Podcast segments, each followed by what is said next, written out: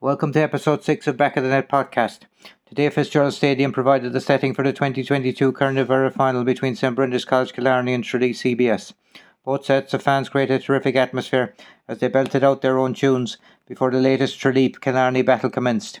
From the throw in, the Sem almost gold, but the Greens keeper Ben Quilter denied Charlie Keating. The action continued with a fierce tempo, with fine scores from Liam Randalls and William Shine for the Sem, and Connor Horn and Jordan Cassan for the green. The Sem were struggling with their kickouts, with a number of them going over the sideline. As the half time whistle blew, the sides were locked together at eight points apiece. The Killarney side came out fast to start the second half. Killian O'Sullivan's superb crossfield pass found Shine, who fired over a seven point of the day. Points from Alex Hennigan and wing-back Dara Fleming increased the lead to three.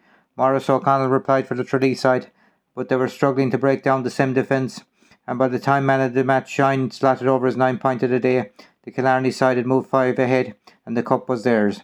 Great credit to both sides for the spectacle produced. The football was hard and fair, and there were some great passages of play and point scoring. Captain Keane McMahon lifted the prestigious trophy afterwards, and now thoughts move on to the All Ireland semi final.